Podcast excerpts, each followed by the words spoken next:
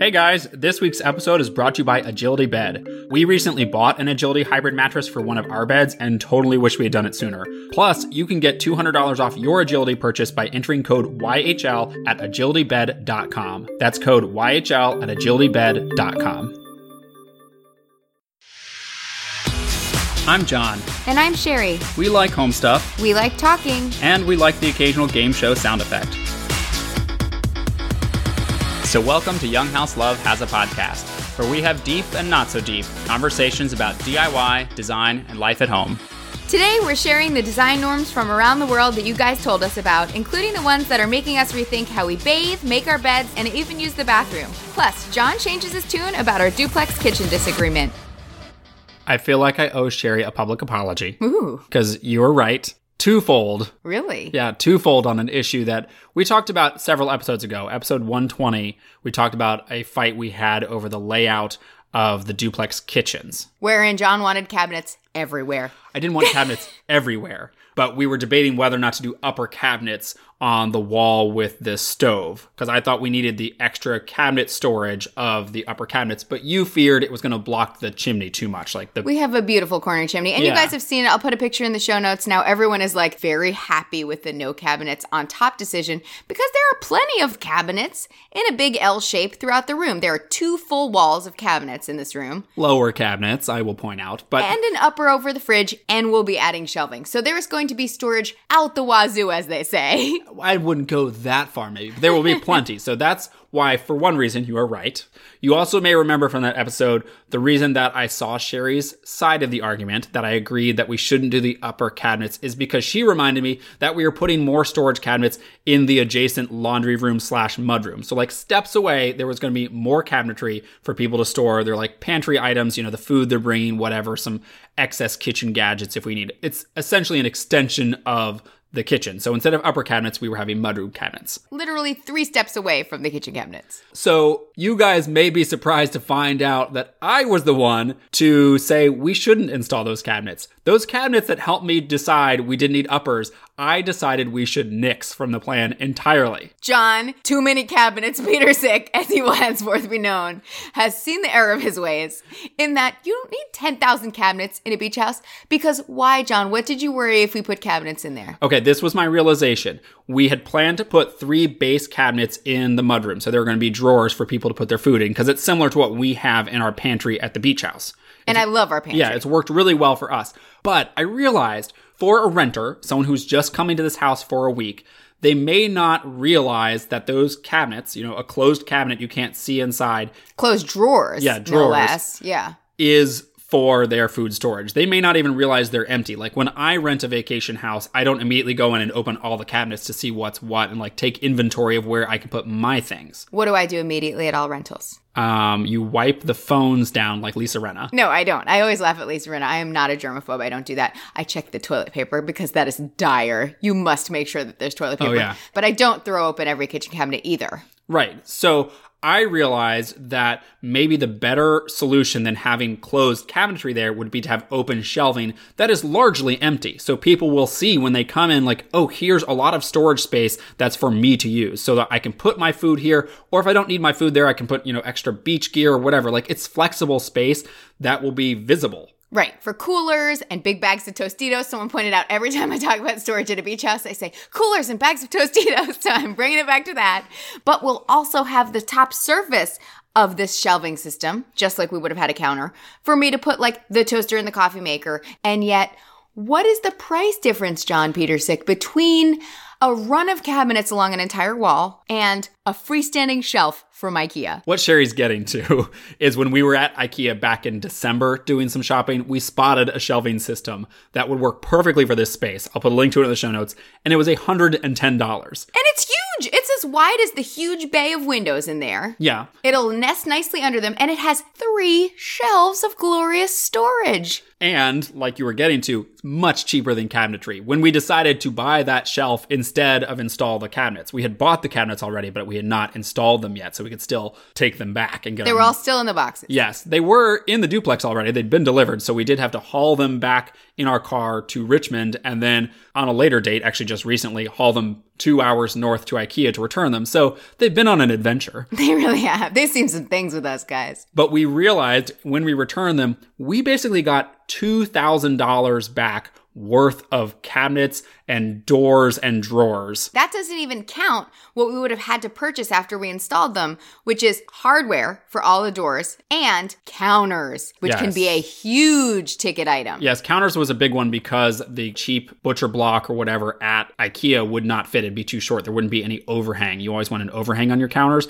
So we probably would have ended up getting more quartz to match the counters in the kitchen proper, and that would have been very expensive. So we were saving lots by switching from basically $2,000 worth of cabinetry plus counters and hardware to these $110 shelving units. So I will put a photo in the show notes at younghouselove.com/podcast of the shelving unit in place so you can see what it looks like, because it is a pretty shelf. I hope no one just heard me drinking my bye. Just had a sip of coconut water. Sherry got very dehydrated from all my praising of her ideas. I mean, my mouth is dry from the excitement. But now, guys, I want to get into the thing we've all been waiting for, at least the thing I've been waiting for, which is the recap of the design norms from around the world that you guys submitted to us.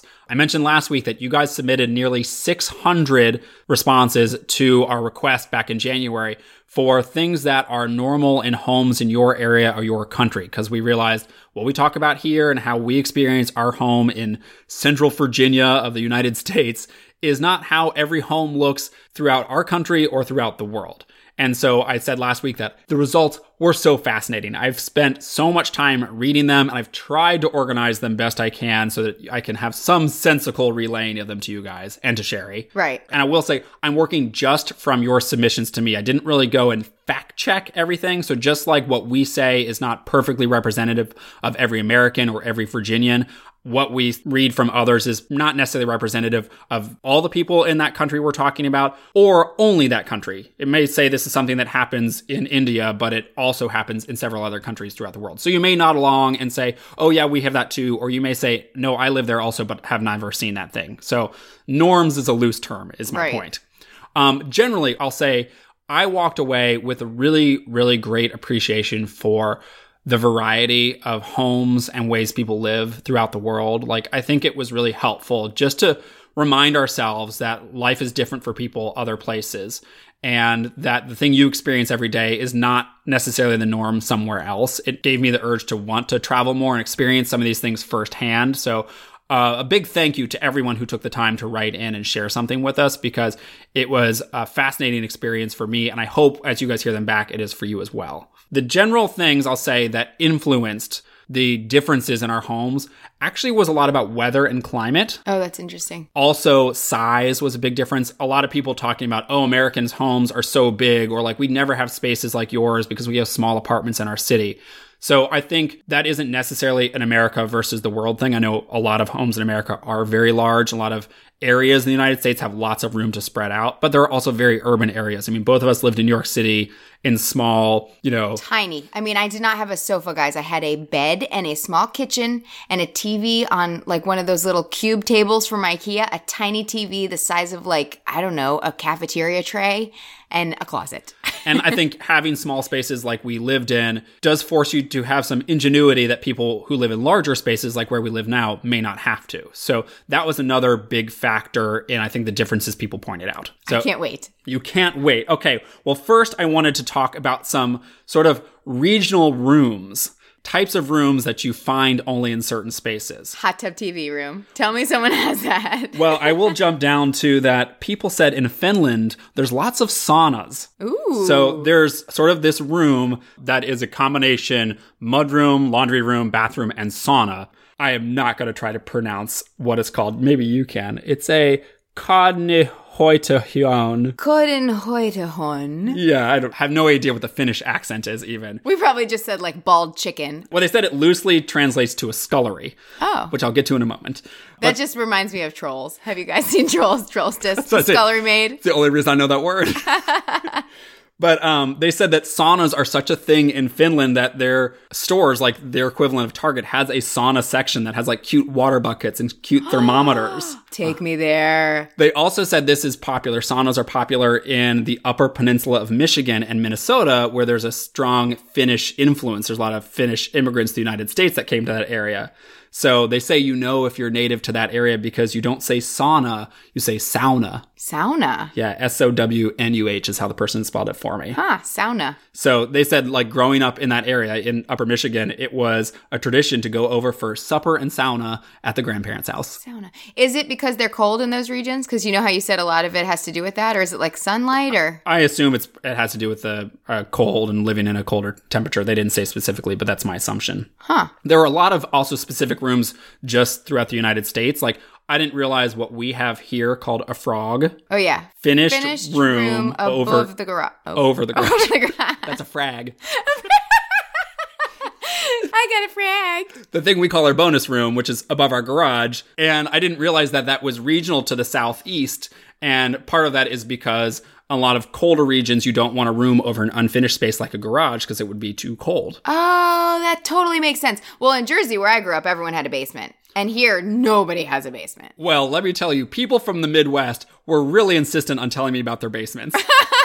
Everyone in the Midwest was like, oh, we have basements, by the way. Why don't other people have basements? I mean, it's fun to like have like a pool table and all the kids stuff down there. Someone said they didn't realize it was weird till friends came home from college, the friends that lived in other states, and they were afraid to go in the basement because their only reference point for basements was it's like where people got tied up in movies. Oh, I was going to say the Home Alone, like furnace. Right. But obviously in the Midwest, the United States, basements are an important feature because tornadoes and having a safe shelter space. Gotcha. But someone pointed out they're not common in areas like Texas or Florida where you have flooding issues. Yeah, I don't even think we have them here because it's so damp. Well, they're not super popular here in Virginia, but they're not unheard of. But I think a lot of times it depends on the geography that a house is built into. Like if it's built on a hill, right. It often has a basement or a walkout basement. But like I don't think any of the houses on our street have a basement. Right, because we have just very flat level ground. Yeah. Our show house was going to have a basement, but then our builder decided to fill it in because basements are not good for resale around here because it's extra square footage that people don't want. Isn't that interesting? And then I know people who are like in the north who are like, my house must have a basement. Yeah. Like we loved them in Jersey. Everyone I knew, all the kids hung out in the basements. But we talked about sculleries. Uh-huh. Do you know what a scullery is? I didn't. Well, it's a scullery maid. I thought a scullery was like a basement kitchen that's all iron. I think that's yours pulling out from Trolls.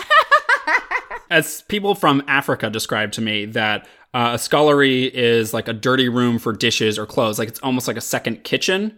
Oh. Someone named Crystal, she said she's American, but her husband and she lived in Africa for a few years and sculleries were the norm. They're small rooms attached to the kitchen or back of the house used to do dishes, laundry, and other dirty household work. Like it's almost like a butler's pantry, but actually has appliances like a dishwasher and a sink in it. But it's like hidden and just for like function. It's not a gorgeous thing. Like a butler's pantry now feels like it's trying to make a statement. Right. She said it's a space to put dirty things and be able to shut the door on it to keep the rest of the house looking nice. Oh, that's kind of nice. So I was like, yeah, we should have sculleries here. It's a Monica closet on Friends. People in South Africa also kept mentioning, I'm going to say this wrong, a braai. Spell it. B-R-A-A-I. Oh. It's basically a barbecue room. Inside? Yeah, it's... Wait a minute, does it smell like meat? Well, they said it's a room to barbecue in. He said, we very rarely barbecue on gas, so wood or coal is used. And Cape Town, where this person is from, is very windy. So we built a separate room that sometimes has like chairs or sofas or even a dining table that's separated from the rest of the house. They said it's typically glass, like it has patio doors on it, but it helps contain barbecue smells. But it's like separate entry, so it's like a garage, freestanding, but it's a greenhouse, and it's for barbecuing, and I love it. Yep. And I hope it smells like bacon all the time, because that'd be like a dream. I mean, I would imagine that you're probably collecting lots of smells in there. That's amazing. There also were a lot of sort of regional terms that came out as people were describing them. I may not get these all right, but for instance, in Australia, outlets, like electrical outlets, are called power points. Oh, that's so cute. And you call, what's a PowerPoint again? See, I'm an American and I always get this wrong. You always call this Excel. It's a presentation. I call it Excel, which is a spreadsheet. Exactly. Okay. Why are those not the same thing? Because they serve different functions. Anyways, Australia also, instead of backsplashes, they're called splashbacks. I love, love, love, love, love that. I also love this. Someone from South Africa said can lights, or what we call recess lights, mm-hmm. are often called downlighters. Oh, downlighters. You know what I love? I learned this from Jess Lively from The Lively Show. The moving guys, you know, like movers, house movers, they're called removalists in Sydney, Australia. Removalists? Yeah, so she'd say the removalists are coming, and I'm like, that is amazing. Someone in Northern Canada mentioned that their mudroom they actually call a boot room. A boot. It's a boot time. Hold on, that was really bad. Sorry, Canadians. I got Scottish at the end. And also someone in Canada said that in Canada they call vacation homes cottages, no matter the style of the house. So if it's a cabin, if it's a beach house, a lake house, it's called a cottage. And people sometimes even say, like, I'm going cottaging, like it's a verb, like I'm going to a vacation house. I love that. Now I'm going to transition to talk about specific rooms in a house and how they may differ from country to country. Okay. And I'm going to start in everybody's favorite, the bathroom. One of the most popular write-ins was talk about a Pittsburgh potty. Oh, I know what this is. You do. I know what this is. It's a toilet like in a basement with nothing else. Exactly. I heard about this. Like no walls. And you know what, guys? The duplex had one. Yeah, I mean, it wasn't in the basement, but just off the kitchen where the mudroom now is. There was just a toilet. Just a toilet. Out in the open. Well, apparently these Pittsburgh potties, the lore is that when dirty coal miners or steel miners would come back from work, it was a space where they could clean off and use the facilities without having to get the rest of the house dirty. But that would necessitate a shower, wouldn't it? Well, someone said there also sometimes was like a drain in the bottom of the basement, so maybe there was other facilities in there. I don't know. But another theory is that it was to keep sewer backups from the street so that like if there was a backflow into your house... Oh, it went into the Pittsburgh potty and not the real potty. Yeah, it went into the basement. Okay. People say if you want to Google this, you can see pictures of them. But the Pittsburgh potty was mentioned a lot. That's funny. Just like Midwesterners love their basements, people from Pennsylvania love the potty. And remember, realtors call water closets, you know, this is just when the toilet's behind a door, a private pooper. Well, that came up a lot also too, water closets. We have talked about Jack and Jill bathrooms or water closets here, like ways where you can separate the function of using the toilet from the other bathroom functions like washing your hands, brushing your teeth, taking a shower.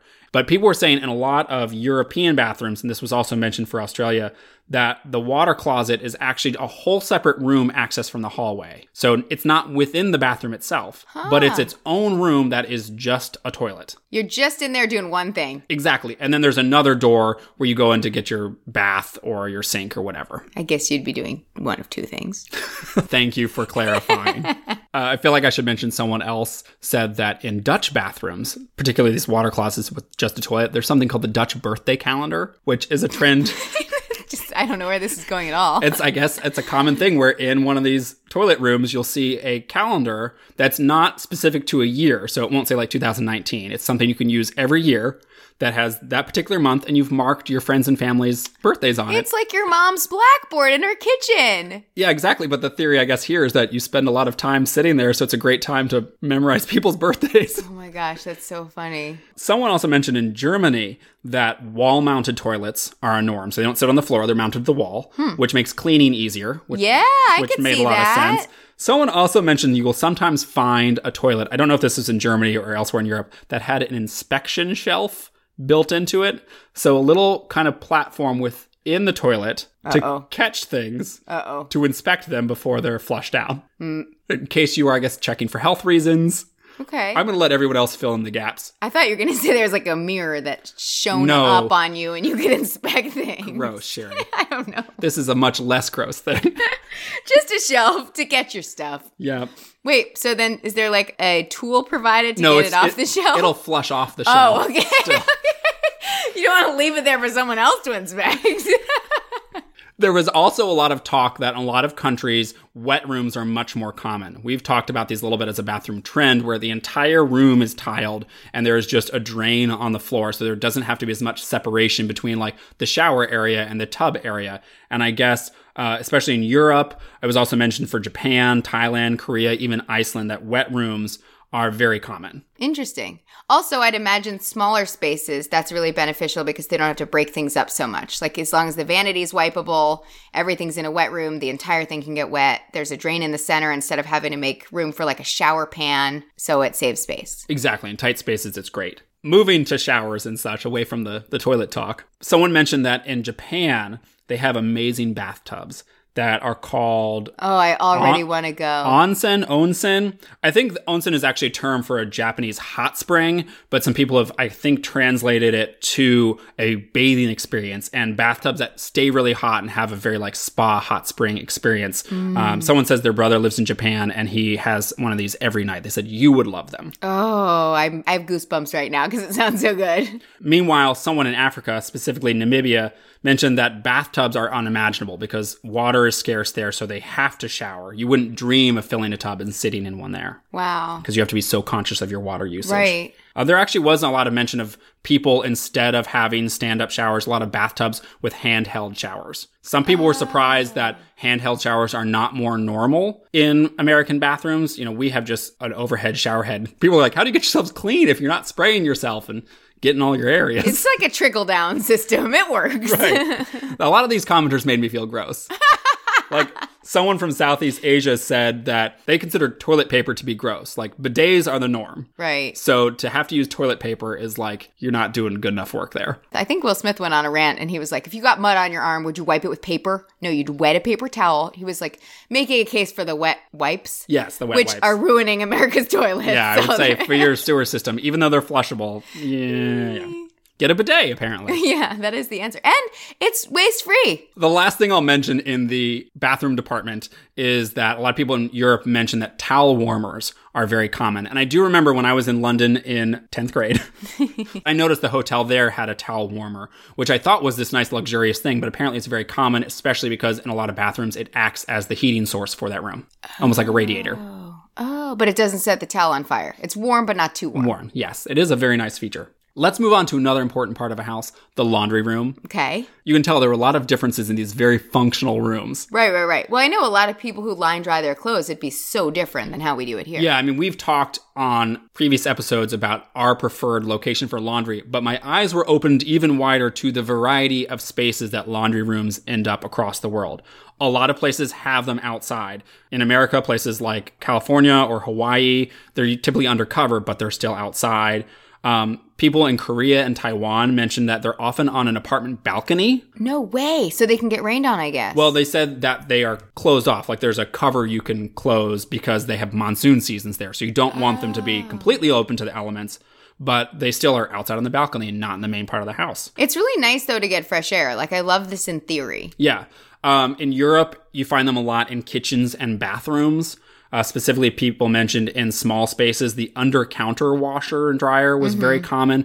A lot of times they're built in with cabinet fronts, just like you might have a dishwasher or refrigerator here in the United States built in, your washer and dryer. They also mentioned there's a lot more of those two-in-one combination washer and dryers. Right. Which I really have never encountered in my life, but it's a single unit. It looks like a front-loading washing machine, and you put your dirty clothes in, and they come out dry. Right. You don't have to move them from machine to machine. Right, no switching of the load. That's really cool, and it saves space. Yeah, I started to think, like, should we have done that at the duplex? I looked them up. They're not cheap, but if you get a more affordable version, they're fairly comparable to two separate units. Really? Yeah. So I don't know the reason why they're not more popular. Maybe they're not quite as functional. Someone said the drying is more of just like baking them.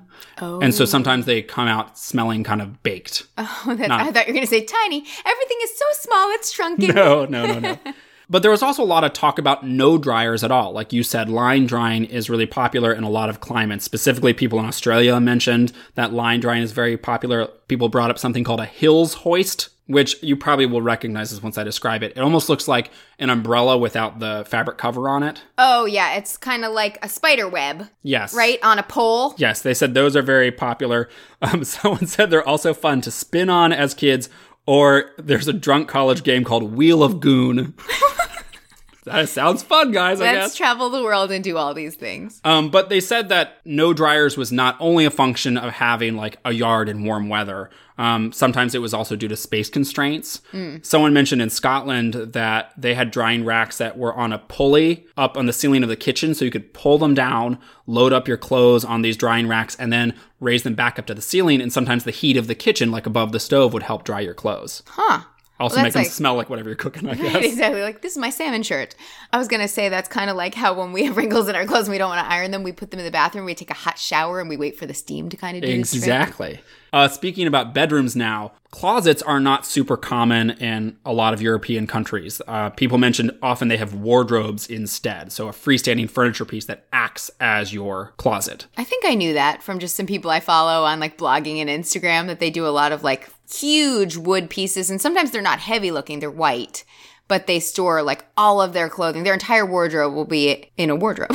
Exactly. But you know, here in America, if a room doesn't have a closet, sometimes it's not even considered a proper bedroom. Right. We also got some feedback about actual bedding itself. I think we've talked about before how a lot of people in Europe don't use a flat sheet. Right. You just have the fitted sheet around the bed, and then you have your comforter or duvet or whatever. The flat sheet is unnecessary. Because they wash their duvet or their comforter every time. Yes. Whereas Americans kind of use this flat sheet, and we say like, well, wash the duvet and the comforter not as often. Yes. Because there's like this interim guy. Yes. That was also mentioned by someone in Korea as well, that the top sheet is not a thing. Also, I thought this wasn't a bad idea. Someone said that on queen or king beds, you would have separate duvets for each person. So rather than one single large duvet that you potentially have to fight over, you'd have your own. So you could have your own blanket. It could be whatever thickness or temperature you wanted. See, I like this in theory, but how do you make the bed? Like, is there just a crease, but it looks fine? That I don't know. Because I don't know if there's a way, like, they're like, no, you lay them horizontally and you roll one up at the foot of the bed like a blanket and they look great. You know, like, there must be some way to deal with it. Well, you're washing it every day. So. No, you are not. And I just pulled this one out because I thought you might like it. Someone named Elizabeth, who's from Massachusetts, but she lived in the Yucatan for a year. She said her favorite thing about their house, and most houses there, is that the bedrooms had special hooks built into the wall that can be folded out when needed to hang hammocks. Oh, so that is awesome. Even people who normally sleep in a bed, sometimes it's so hot that a hammock is preferable for sleeping. That is amazing. The last area I wanted to talk about in the house is entryways. So we talked a little bit last week about the shoes off issue and how a lot of countries around the world, it's so customary to remove your shoes when you walk in that there are areas within the entryway that are built-in shoe storage. So people know where to put their shoes as soon as they come in, whether they live there or whether they're a guest. But that's not the only thing about entryways that people brought up. Back to the temperature thing, mudrooms have to be a lot larger in colder areas. Like someone from Northern Canada said, our little cubby of mudroom cabinets here would never fly in a cold climate where you have lots more coats, boots, lots more things to store. They also said entryways or mudrooms are really important because you can't keep things like your heater or your water heater, your HVAC system in a garage or a crawl space because it gets too cold. So you have to use these interior spaces like a mudroom for all of those systems. Yeah, I even think in New Jersey, I don't think we had things in the crawl. Like sometimes here when we're renovating and they say we're going to put it in the non-temperature controlled attic or the non-temperature controlled crawl, I'm like, can we do that? Yeah. Like people said, our last house, remember the front door just kind of opened into the living room? Yeah. Actually, our last two houses did that way. Right. They said that would be unheard of in a lot of places. Like someone in Sweden, the Netherlands, Poland, they said there's always a place for boots and coats.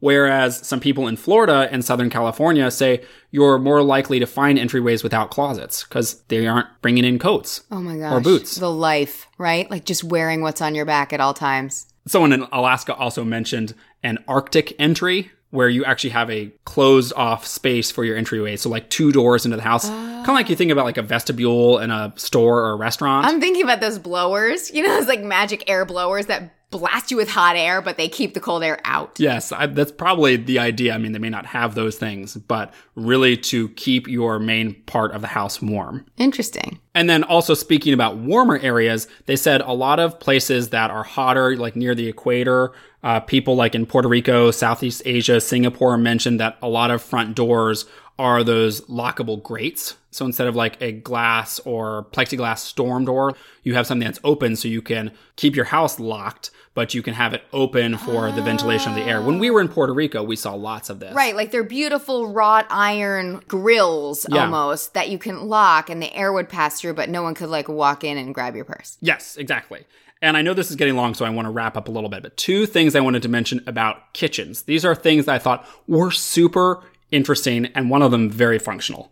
The first is called a Finnish dish drying cabinet. I think I know what this is. Can I guess? Sure. You want to guess? It's a cabinet over the sink. Yes. And it has no base. I mean, no bottom, yeah. Yes. It has no bottom of the cabinet. And so you lean your dishes in the slats and they drip dry into the sink. Yes. Yes. I've read about this in magazines. It seems really smart. It seems so silly that you don't see more of that because, you know, here in America, if you don't have a dishwasher or you need extra drying space, we're all buying those countertop dish drying racks. Right. But, like, they take up counter space, whereas this is something that, assuming you have the space over your sink, I guess maybe that's the issue. That's what I was going to say. I think it's very standard to have a window over your sink here. And there's not typically room in an 8-foot ceiling to have a cabinet above a window. That's true. So that's probably why. But it just felt like such a smart use of space. So you get that thing off the counter and it's drying right into your sink, and it still has a door so you can close it. Like, it looks concealed and pretty. Yeah, that's really smart. Very smart.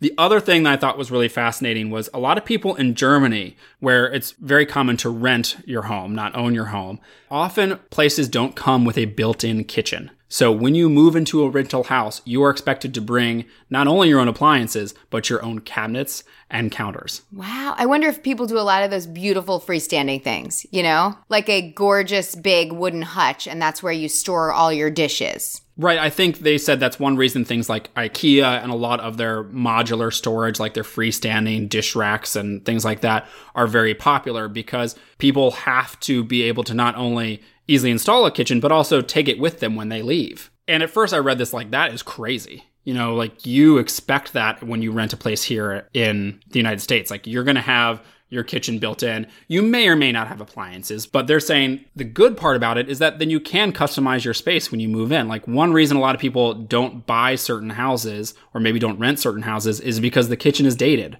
or the kitchen is not configured the way they would like it to be configured. Right. Well, and some people need much more from a kitchen than others. Like, I would say in New York City, in my apartment, I needed nothing from my kitchen. I did not own pots and pans, guys. I had nothing in my kitchen. And so it might be nice to make the kitchen you need, whereas someone else might want like a chef's kitchen and all this cabinetry, and then they can customize it for themselves. Yeah. That was also mentioned, I should say, for Switzerland and Thailand as well, but primarily by Germans who wrote in. So again, that was not nearly everything that was written in. I'm sorry I couldn't put it all in here, but thank you, every one of you, for taking the time to submit something and tell us a little bit about the way that you live in your area or your country. It truly was fascinating. I hope you guys enjoyed going through it here. I hope it made sense. I hope I actually portrayed your country somewhat accurately. I know, but remember John's disclaimer. Just because someone said this happens in Germany does not mean we're saying everywhere in Germany and everyone does it. Yes, and so don't flood our email or DMs with clarifications. And I will try to put some links or photos in the show notes to some of the things we talked about. It will be up to me to find them on Google, so wish me luck. And up next we have We're Digging. I'm actually digging something, or actually someone, from Toronto. Oh, keeping the international theme going. I appreciate it. Exactly, but first we have to take a quick break. Agility Vet has been a sponsor of our podcast for a while now, and earlier this year we bought one of their hybrid mattresses for the beach house, as in we paid our own money for it. Nobody gifted it to us or anything. And as we explained in our last Agility ad, we kind of cheaped out on some of the original beach house mattresses. Well, we were buying 5 at once, so we tried to cut some corners, and maybe we cut them a little too closely. Yeah, we added various foam toppers to make all the mattresses more comfy, and we splurged on this extra thick one for the master bedroom, and it ended up being hot and awful and sweaty. It was not an upgrade. It was the worst. Well, yeah, not only does the Agility mattress that we bought sleep cooler because of the specialty foams and microcoil layers, but it's also 11 inches thick, which is taller than what most other mattress in a box companies offer. So it definitely makes it feel like one of the highest quality mattresses we've ever slept on. Yeah. The old one we replaced, just for comparison, was like 7 inches, which is why we bought the big foam pad, and then it was too hot, blah, blah, blah. Yeah. So if you want to upgrade your mattress situation, Agility will give you an 100-night risk-free trial, and you can take $200 off any Agility mattress by using the code YHL at agilitybed.com. Again, that's code YHL at agilitybed.com. The Canadian gem that I'm digging is a person, and his name is Dante Coley.